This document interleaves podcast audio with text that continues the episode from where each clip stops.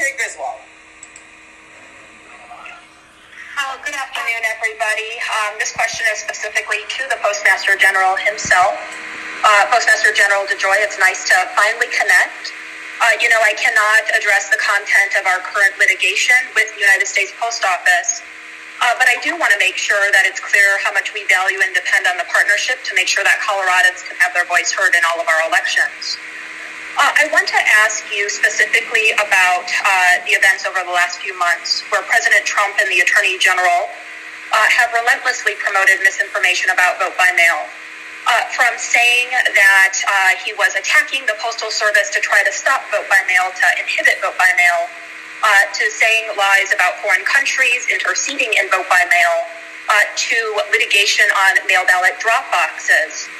we are concerned about the level of misinformation and Mr. Postmaster General, I would like to specifically know what is your specific plan to address the misinformation coming from the administration, increase confidence in the United States Postal Service's ability to safely and securely deliver ballots, and how will you use your position as Postmaster General to protect our democracy from forces actively trying to undermine confidence in the election?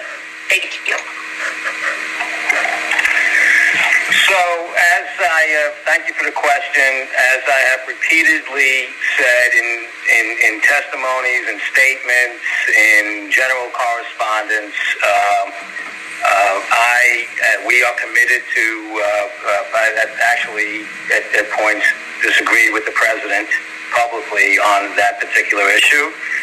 And as I said earlier, we're very well prepared uh, to support uh, the, the mail-in vote process, and that's all I really comment on that at this point.